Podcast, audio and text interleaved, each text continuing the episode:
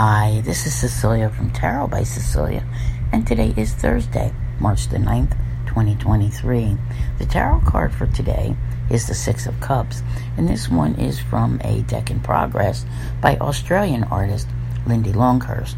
I want to say for those of you who are lucky enough to be in Australia, who can get to go and meet Lindy, I don't think it's too late. I know she was just at Made with Love Markets, which is in Coffs Harbour, New South Wales. They're held in 4 times a year. So you might want to follow both Lindy and Made with Love Markets for more information. Now, what about our card? You know, I think we have a keyword going here for today. Yesterday, I was speaking of all the Pisces energy that we have going on right now with the Sun, Mercury, Saturn, and Neptune, right? Nostalgia. Pisces is one of the most nostalgic signs out there, and you know, sometimes we think about those things. We think about people we used to know. We think, you know, it doesn't have to be a Mercury retrograde to see this card show up and to have those influences of the past where we're thinking about people and situations and memories.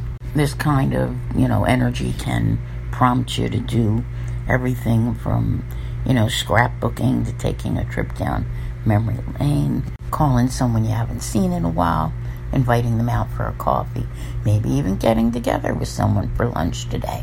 There's so many ways that this can be. We do still have, of course, the Libra moon going on. There is a tendency under the influence of Libra energy to want to go back to people from the past, old relationships. You know, there's so many ways this card can go down. And I'll be honest with you, it's not one of the ones I really like to see too often because I'm a very forward-thinking person. But, you know, when this type of energy does come up, you know, make the trip a short one. Don't stay there. Find your way back to the present because there's too much going on right now, people. And you don't want to get too caught up in the past to enjoy what's coming in your future. Now, today's Libra moon will be opposing Jupiter, and this can affect people differently, but I think one of the major things to watch out for with this lunation is, you know, that tendency to overindulge. Jupiter likes to expand. It could expand your addictions, right? Your fears. Next thing you know, you're into things. You keep telling yourself, I want to stop that. I don't want to do that anymore. And, you know, the influence which is there is not the healthiest.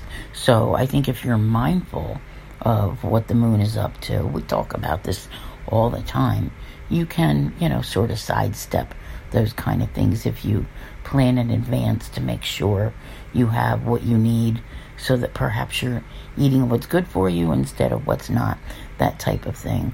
So, but it only lasts a couple of hours. Anyway, you know, that's it. Take a trip back to the past, visit an old friend, but remember, time to move forward. I want to thank you all very much for being here. I'll see you here again tomorrow. And as always, have a great day.